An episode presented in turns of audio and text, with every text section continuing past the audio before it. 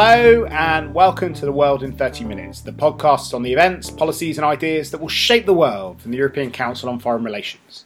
My name is Mark Leonard, I'm Director of ECFR, and this week we're asking whether Europe's elections are safe. It's 2017, and as we enter a new year, many people think it's going to be measured out in national elections we saw how disruptive elections could be and referenda could be in 2016 with the Brexit vote and the election of Donald Trump. And many people are wondering whether we could see similar upsets take place in the Netherlands, in Germany, in France, in Italy, in the Czech Republic, and uh, to name just a few of the countries that will be going to their people to ask them for a democratic mandate during the year. And underlying that focus on the election season is a question about whether these elections are going to be hacked, whether fake news will define them, and whether Europeans will see their electoral battleground reshaped by forces from outside. In many ways, it's the mirror image of the last decade where Russia and China and other countries worried about coloured revolutions which were orchestrated by the CIA and by Europeans and had an aversion, a neuralgic aversion to the idea of democracy promotion. Now they claim the boot is on the other foot, and Europeans and Americans are fearful of other people interfering in their democratic processes. To help us make sense of this set of challenges, we have uh, Stefan Soesanto, who is uh, the digital fellow at ECFR. Kadri Liik, who's a senior policy fellow who is an expert on Russia, and Gustav Gressel, also from our wider Europe program, who's written a lot uh, about Russia, its military revolution, but has also been doing some work on its role in Europe's domestic politics. So, Stefan, the last few weeks have been absolutely uh, chock a block with stories about Russian hacking and uh, attempts to influence the, the US elections. What do you think we can take from that as we look forward to, to the European election season? Um, so, what we currently witness in the United States is um, a discrepancy between uh, law enforcement and the intelligence community on the one hand and essentially the public on the other. Um, so there's a, a, huge divide in terms of what is the evidence out there that Russia hacked the DNC, what is the evidence out there that Russia influenced the U.S. election 2016. Um, and um, essentially, what we're what we are dealing with here is um, that the that these law enforcement agencies and intelligence com- and the intelligence community is not releasing that evidence publicly and so so it's very very discomforting for the overall US public to trust their agencies when you have to keep in mind that they have been to the Snowden affair that they've walked this path and there's not a lot of trust that's currently out there um, that the public wants to hand out. Um, essentially um, this has been verified in a certain degree um, on uh, December 29th, uh, when the FBI and the DHS came out with, a, with a, its latest report on um, Russian hacking activities, and they called it Grizzly Steppe. And essentially, the report was well, it was a hurried report. It was not very comprehensive, and it was quite amateurish in a sense and uh, the information and it was criticized from all sides uh, because um, it, it, just not lived up to the expectations people had in terms of uh, okay now we get a final report where there's technical evidence that we can work with that really points the finger to Russia. But the product they they, they essentially released was was not worth the paper it's written it was written on and uh, essentially, what what uh, what came out of that report was the aftermath, or the political aftermath, in a certain sense, that uh, the Washington Post uh, essentially published uh, an erroneous story two days later about uh, Burlington Electric, which is a, a, utility in Vermont that was supposedly hacked by Russians or by a Russia campaign, essentially on the elect- U.S. electricity grid. And uh, yeah, the story essentially went all over the place. Um, we had uh, the Vermont governor uh, come out, and the senator of Vermont essentially calling calling out Putin, like uh, like really uh, really an aggressive stance toward Russia and calling them out. in the end, it turned out that the IP connected to this malicious traffic was uh, was maintained by Yahoo. Uh, and the malware that was on the computer was neutrino malware, malware or neutrino exploit kit, which had no relation to Russian APT uh, groups whatsoever. What does APT mean? Uh, uh, APT means Advanced Persistent Threat Actors, which is an acronym that describes either uh, state-sponsored groups or essentially state agencies because they have advanced capabilities and they're usually very persistent in getting into a network. Okay, so you think it's all a bit overblown? What, what does what's the debate in Moscow been? Have there been a lot of triumphalism about um, uh, Russia's impact on the U.S. elections in Moscow? Um, not really. Moscow was, of course, very happy when Trump won the election. That that one could see, but Russian interference in, in U.S. elections has not been widely discussed. Uh, partly because it's an embarrassing topic, I guess. There was one person who admitted that Russia may have helped Trump with WikiLeaks a little bit, but you do not know if that is credible information or not. My own instinct has always been to think that if Russia intervened in some way, then that was to punish Hillary as opposed to helping Trump. Because if Putin thinks that Hillary tried to bring him down in 2011 when Putin announced his comeback, then very serious and very personal. And he would try to do something. That fits his character. That is logical. To try to bring Trump to presidency, that to me was never very credible because Russians, I think, have been quite conservative in their understanding of US elections. I don't think they expected Trump to win. Putin recently said that he believed he would win. I think that was a lie it, he didn't look like that. I, I met with Putin at Valdai meeting in late October. He didn't look like someone who was expecting Trump to win. So I think their interference might have been, but it probably was always a little bit more modest than one could assume when reading American press. And the big lesson of a whole case to me is exactly that one needs to treat such cases with utmost care and, and precision, because if you overdo it, and if you use it for partisan political purposes, then as a result, you will lose all credibility as a politician, as an agency, whatever. So that would be my message to everyone. Try to be very precise when speaking about such things and make sure you have the evidence. Make sure you know what you're speaking about. So they may not have thought that uh, they were going to get Trump elected, and that might not have been the goal. But given that you know how the election was super close and that any one of uh, a number of things might have actually taken Trump over the edge in a few key states. Do you think that has changed the Russian sense about how effective they can be if they if they get involved either through hacking or through supporting political parties in other countries or through fake news or some of the other measures which uh, Russia has been accused of, of exporting from its own domestic politics into other countries? Yes, that is actually a key question that I keep asking my, myself, and I do not yet have an answer because I think Russia, Russia was trying to subvert, subvert the West uh, to destabilize it, but they didn't expect to be um, West to be as fragile as it has proven to be. Uh, so now, after Brexit and, and Trump win, my question is exactly the same. Will will Russia see that we are fragile and uh, act more forcefully, or um, do they think that they can get what they want from Trump and do they try to demonstrate more responsible behavior in return? So there is also an option that will will de-escalate because they see that the world is um, very unstable anyway, and actually Putin is someone who values stability. So if he thinks that he can get what he wants from Trump without increasing instability, then actually the effect can also be the opposite. They can de-escalate and they can intervene less than would otherwise have been the case.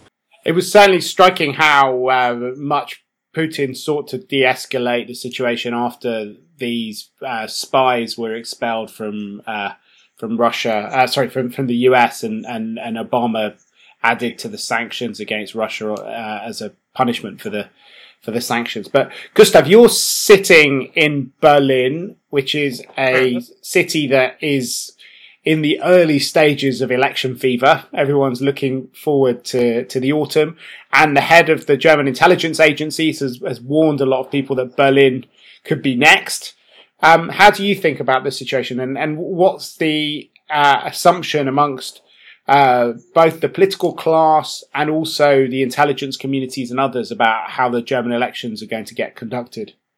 The, the domestic debate in Germany has been overshadowed by, by the Berlin attacks in, in December, and we have now a political debate that is dominated by, by domestic security issues, but uh, they're not connected to Russia. It's counterterrorism, uh, asylum, refugees, etc although we had tangible Russian attempts to to at least influence the public debate uh, over the last years. In 2015, confidential files about the NSA Parliamentary Committee, a committee looking into the connections of German and American intelligence and how the revelations of the NSA scandal would touch on German intelligence. Uh, was hacked, was stolen from the Bundestag servers that were classified protocols and they were leaked. And the head of the German counterintelligence made a public statement that he's sure that uh, Russian governmental services were behind that hacking attempt, which for Germany is very unusual because they usually don't uh, come forward with any sort of tangible accusation on who stole what. And he also said that uh, in the last month of 2016, there was an increase of hacking attempts of Russian intelligence services against governmental facilities, servers, parties, and other political actors, which they expect to be uh, targeted at the Bundestag elections. Now, the interesting thing is, of course, we don't know what has been stolen yet. Uh, the Germans know where the attempts were foiled, but you, you don't know which attempts were successful uh, till the day they are sort of made public and how, how useful they are to the Russians and how they might make use of them. Uh, so there can be a surprise uh, of which we don't know. Apart from that, we had also sort of non-internet interferences, also to say a very clumsy one. If you remind last year the case Lisa, uh, oh, I had a sort of a made up story about a Russian girl being abducted and raped by Muslim migrants, and sort of after a huge uproar that, that was echoed even by Sergei Lavrov, uh, it turned out to be a fake story. Uh, and basically backfired at, at sort of Russia's image in Germany quite extensively. As, as far as sort of the Russian intention in Germany, um, I I may think that I don't think that like in the uh, sort of like in the Trump case that Russia has any particular goal in in sort of putting someone in the power seat in Berlin. It's rather some kind of the use the usual destabilization tactics you use when you when you see uh, a confrontation and sort of to to weaken your enemy or to bother your enemy at home and make uh, make them distracted from other cases. And as Germany is sort of the the centerpiece of the old Europe, the centerpiece of maintaining sanctions, and the centerpiece of supporting Ukraine, uh, there there is sort of enough stuff. Russia is angry at Berlin. So, Stefan, if if you were sitting in one of these Russian intelligence agencies thinking about the, the kind of menu of options, what are the different ways that um, you could actually envisage uh, getting involved in a Western election campaign? Well, um, I think there, well, there are numerous ways to get to, to essentially interfere in the elections in both in Germany and in France. But I think what we have to keep in mind is that um, we only focus on the election hack because it happened in the United States in terms of um, that somebody got into the DNC, which is supposedly um, Cozy Bear and Fancy Bear, which are both uh, the Russian intelligence services, respectively, the FSB and the GRU. But um, when you actually look at the the the the malicious threat actors from Russia that we deem to be state sponsored or state entities, there are at least five out there. So it's the the, uh, the Cozy Bear and the Fancy Bear, again, GRU and the FSB. There is the Sandworm team. Um, there is Waterbug and there's Dragonfly. So those are five very different threat actors. And what is interesting, what all the reports So they've all got really cool names, but who they all got really cool names. cool names? Exactly, and that's the very difficult part. Who's behind those names? Um, that we haven't figured out yet. Uh, not for all of them. Maybe Kadri knows. Kadri, do you know who's behind these cool names? Sadly not. Sadly, not. Um, but what is so it? what's happened? I wonder. One wonders what's where, where, where with a think tank research. If you can't tell us who who what are they called again? Um, it's uh, Fancy Bear, Cozy Bear, it's Dragonfly, it's Waterbug, and it's the Sandworm team. Okay. So, and all these five threat actors, um, what is interesting that nobody in Europe raises is that these five threat actors are primarily targeting European governments, European companies, and European individuals. So if we look, for example, at Cozy Bear, who hacked into the DNC, they're also very primarily responsible for ta- hacking into NATO, for hacking into the OSCE, for hacking into France's TV5 Monde, who hacked the German parliament, and they also hacked into the Estonian governments and all the other ones. Um, so the same is true for Waterbug, for example, who are primarily compromising web servers in uh, France, Germany, um, Spain, and Romania. So the United States, for example, when it comes to Waterbug, they're just infected by like 4% of the overall uh, worldwide service that are out there. So there's a kind of narrative that the Europeans have not captured yet because we are the primary targets, but we are talking about the United States and think, oh, maybe this will happen to us. This is already happening to us. We're just not having a kind of coherent discussions about it and we're not having a foreign policy in the making to react. It sounds from what you're saying that the actual hacking is less important than some of the other ways that uh, Russia could consider getting involved in things like, for example, well, releasing the results of the hacks and, and creating embarrassing stories in the media. Um, I, I don't know whether uh, support for parties is a big deal or not. I know, Kadri, maybe you, you, you can tell us a bit more about some of the, the toing and froing on that, but there was certainly a French uh, uh, angle to the to the to the loans because the the uh, National Front did get a big loan from a Russian bank, didn't it? Uh, yes, indeed, uh, they did, and now the banks are um, asking it back, and that has been a small sensation lately in the uh, circles of Russia watchers, and people are wondering what's behind it. Um, I can I can think of three explanations. One is that Russia is more happy uh, François Fillon, who is uh, establishment candidate whom they like, and they want to express their support to him by withdrawing their support to Marine Le Pen. That would make perfect sense because I don't think Russia likes anti-establishment parties per se. Russia just uses them if there are no establishment parties available, but if they are, they would definitely resort to establishment. Uh, second option, uh, second explanation is is the same we already talked about. That Russia in general wants to de-escalate now that Trump is about to come to power, and and therefore withdraws its support to more extreme forces. Um, and the third and final one uh, is a banal one. Maybe, maybe simply it's time to pay the loans back. You know, maybe, maybe they're just acting by the book, the banks, and and the state simply doesn't intervene with that. Um, so that could also be the case.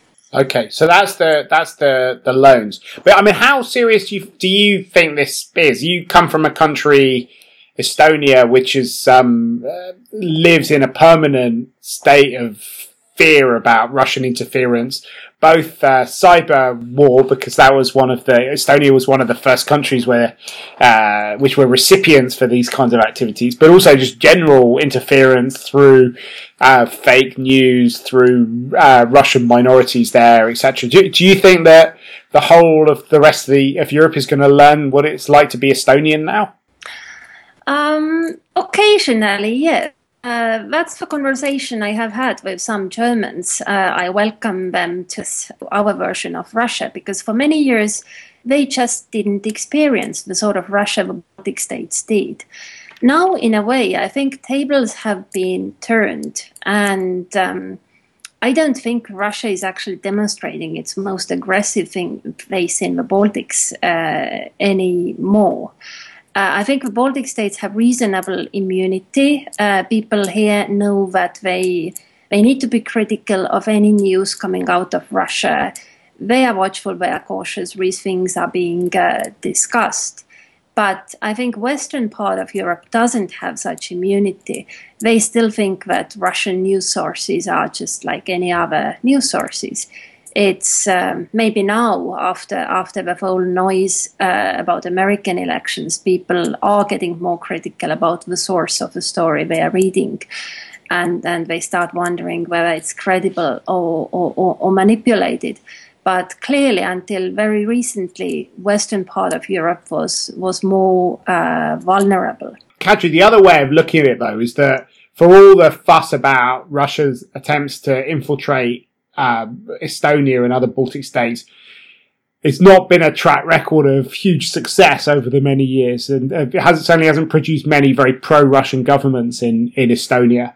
I mean, is it possible that everybody in the other member states is, is becoming as paranoid as the Estonians are, but for as few, but but, uh, but that it's false place paranoia because um, none of these things really do work very well. They have much of an impact. It's unlikely that. Uh, that it's the Russian contribution which will uh, result in Marine Le Pen uh, succeeding or failing in her bid to become president of France. Up to a point, yes. Um, you could say that in Estonia, partly even uh, these attacks from Russia have had a silver lining because, uh, for example, cyber attack to Estonia made Estonia to become a cyber power. That's when that became a big topic here, and people started to develop expertise. And now, you know, that's something that Estonia is is known for and and exploits it and enhances its its credibility. And likewise, also the whole range of um, manipulative behavior that occurred at the same time. That was 2007 when Estonia relocated a war memorial. And, and that's when the cyber attacks happened. That's when Russian minorities protested and rioted, and a few other things. So basically, nowadays, this is learned as, as, as a lesson uh, because when I talk about cyber threats from Russia, this would look very much like what happened in to about 2007. So basically, there is a case there on which to base lessons learned, and that is actually pretty useful when preparing for the future. But there is still a downside as well, I would say. I think still fear of Russia and fear of Russia's manipulation affects the quality of discussion. Sometimes people cannot come up with points that might endorse Russia's viewpoint or that might sort of helpful to might seem to be helpful to, to Moscow. And I I do mind it. I think if you are a sovereign country, you can criticize your government when and for what you please, and you shouldn't think about what Russia makes of it, either positive ways and you please or in negative ways. So, in a way, it's it shows that it's kind of been super counterproductive. But I, I was wondering, Gustav, because you spent a lot of time in in Ukraine, and in a way, Ukraine for many Westerners is the is a symbol of, of Russian paranoia. That you know, there's barely a demonstration that takes place in in Ukraine or in other countries that is not attributed to the CIA or, or George Soros or some other kind of external source. Are we now becoming as paranoid as the Russians and seeing kind of reds under every bed um, around Europe and blaming Russia for all sorts of things which are going on, which actually have much more uh, logical explanations closer to home. For example, you know, the rise of Trump, all of these populist parties. It, it seems to me that the, the kind of key drivers for them are domestic. You know, even if, if Russia uh, spontaneously combusted and, and, disappeared, there would still be uh, a national front in France. UKIP would still uh, be a political phenomenon in the UK and uh, it, it's kind of a bit too easy to blame Russians for everything that's uh, that's going uh, uh, on in, in, in, Western politics and making it unpredictable.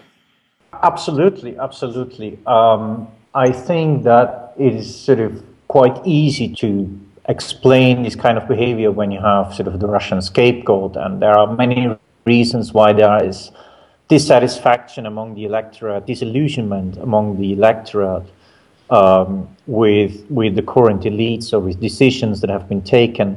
Um, I I also found that sort of a lot of established parties have become lazy in mobilizing their own support, their own followers, um, putting out their own point of view, sort of hiding behind sort of words like there is no alternative or you can't guard borders or whatever. Um, to, to sort of short, cor- uh, shortcut a debate, and, and this, this, this backfired as well. Um, the second thing to this angle is that for a lot of actors, especially sort of anti-establishment parties, right-wing parties, ultra-conservative movements, who in parts of Europe has all, have always been stronger than than in in, for example, northern or very western Europe. If you look at Central Europe or southeastern Europe, um, they they don't need to be sponsored by Russia or or, or sort of cheered by Russia, they cheer Russia for their own reasons because it rather resembles a kind of political system they want to create of their own.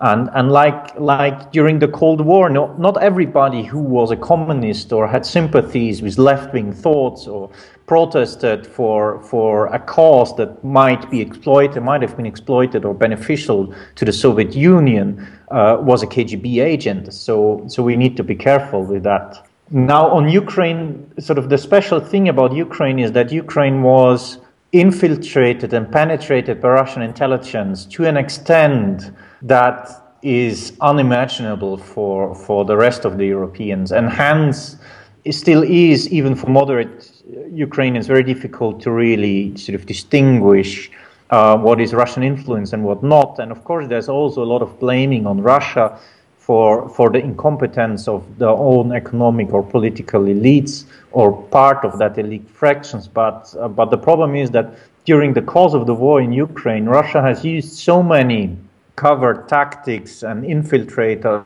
false flag attacks, uh, you name it, that that basically uh, even even for the most cautious watchers, it is it is really hard to sort of um, not get caught by this by this impression to, to attribute a lot of things to Russian influencing and meddling. Um, and at some point, it makes you paranoid. That might be a side effect. Um, but also, sort of the other experience, I come from from a sort of Central European, very conservative or socially conservative country. For and for large part of my country's population, the EU and sort of the libertarian discourse led by the part of UK or Sweden was such a cultural shock that basically to absorb this cultural shock um, somehow sort of melts into politics. And that's something that even if Russia would not exist, uh, would take place in our political systems. And these sort of debates that now have the Russian labels because the, the actors point at Russia as their sort of um, showcase to emulate would would have they would embrace the Philippines or they would embrace Trump or whomever. Sort of, if you want to make a point about social conservatism or whatever, you you find some examples somewhere. Okay, for those of you who can't recognise it from Gustav's perfect English, uh, the country to which he's referring is Austria. Um, anyway, so let's uh, keep talking about these things as we go through the different elections. We'll see whether they really are safe or not, how much attention they attract from other powers, how much they are driven by endogenous forces or external ones. But I think the the overall consensus from this discussion seems to be that maybe the threat is being somewhat overblown by the media and that uh, it's important to, to keep it in perspective and not get overly paranoid as we go through this complicated election season. We have one thing left to do in this podcast, which is our bookshelf segment. So, um, Kadri, why don't you go first? You're always a big reader. What's on your bookshelf at the moment? Last time we spoke, you had a, a, kind of huge selection of books about world order. Have you have you managed to read them all yet, or are you still plowing your way through them? No, uh, but I switched the topic anyway. Um, and now, well, you mentioned that we have just started 2017. So now about, I'm actually reading about 1917, uh, the Russian revolutions. I have two books with me. One is the famous memoir by French ambassador at the time, Maurice Paléologue, who writes about what Russia is like in the years 1915, 16, 17. Uh, and second book I have is Nicholas Harvey, Witnesses of the Russian Revolution, and that deals with um, mostly British and English witnesses of what happened in St. Petersburg in 1917. Enjoyable reading, especially to me because I have studied these things a lot, but in the Soviet version, so now to look from a different angle is so interesting. Yeah, the only eyewitness thing I remember reading as a child, I haven't looked at it since then, was Jack Reed's um, 10 Days That Shook the World. So uh, it'd be interesting to know how the American and um, uh, witnesses differ from the from the French and the British ones. Stefan, what's on your bookshelf? Uh, on my bookshelf, I'm currently reading uh, Michael Hayden's uh, 2006 book called uh, "Playing It on the uh, Playing to the Edge: American Intelligence uh, in the Age of Terror," um, which is a very neat book on how Michael Hayden essentially looks at his career as director of the NSA, director of the CIA, and as ODNI. Um, so it's it's very informative, particularly if you want to have a look into what the intelligence community is about, what do they think and uh, how do they um, communicate uh, both with Congress and the public. Um, the second book that I would recommend, it's not really a book, but uh, just to keep your mind fresh, is the GCHQ puzzle book, which is really neat. Uh, it's very, uh, very difficult, but I think everybody should get it just to have a look at what is out there and how you can like dive into cryptography and stuff like that. What about you, Gustav? Well, I'm I'm typing surveys, so uh, there's not much time for reading. But on on sort of on the shelf with a big sign, "Read me, read me." Besides sort of very boring technical stuff like Russia, the Western military intervention, and nuclear strategy in the modern age, I still actually have Bloodlands, which I I always say that after the next sort of after the next book I need to read, I want to read this one. Um, yeah, because basically dealing with Ukraine, it's sort of the must read in any case. I want to recommend to, to others. So I was reading over the Christmas break a fantastic book, which uh, lots of people seem to be reading at the moment. But it's called Homo Deus by the Israeli um, kind of great popularizer of, of, kind of longue durée histories, um, Yuval Noah Harari. Um, and it's essentially a book about how uh, humanity has entire world used to be dominated by these three big phenomena of famine, war, and disease, uh, which used to seem so huge that they were beyond our control. But we've now got to a position where we've more or less solved these three big problems. So more people are now dying of suicide than or than in wars, are dying of obesity than starvation, and uh, disease when it erupts across the world in pandemic form, like with Ebola, we see it as uh, as a failure of our public health systems rather than as some kind of supernatural force which uh, which can uh, completely dominate the world and, and wipe out enormous sections of, of populations in different countries. And in their place, he he argues that we're going to have a quest for three big things. The first is immortality Second is happiness, uh, which is now being seen as a right. And thirdly, uh, most uh, extremely, the idea of divinity, that we're all basically trying to look for supernatural powers for ourselves, that maybe not the kind of powers of a Christian uh, monotheistic God, but more like the kind of cool stuff that that um, uh, gods in other religions, like Indian religions or the Greeks and the Romans, could do, um, and uh, and that that's really going to define uh, humanity for the next period ahead. And it's, it's very very thought provoking book, um, which also argues that a lot of the things that philosophers uh, dealt with over the last few centuries are now going to become technical problems which 23 year old programmers at Uber and Google are going to be uh, seeing as as as uh,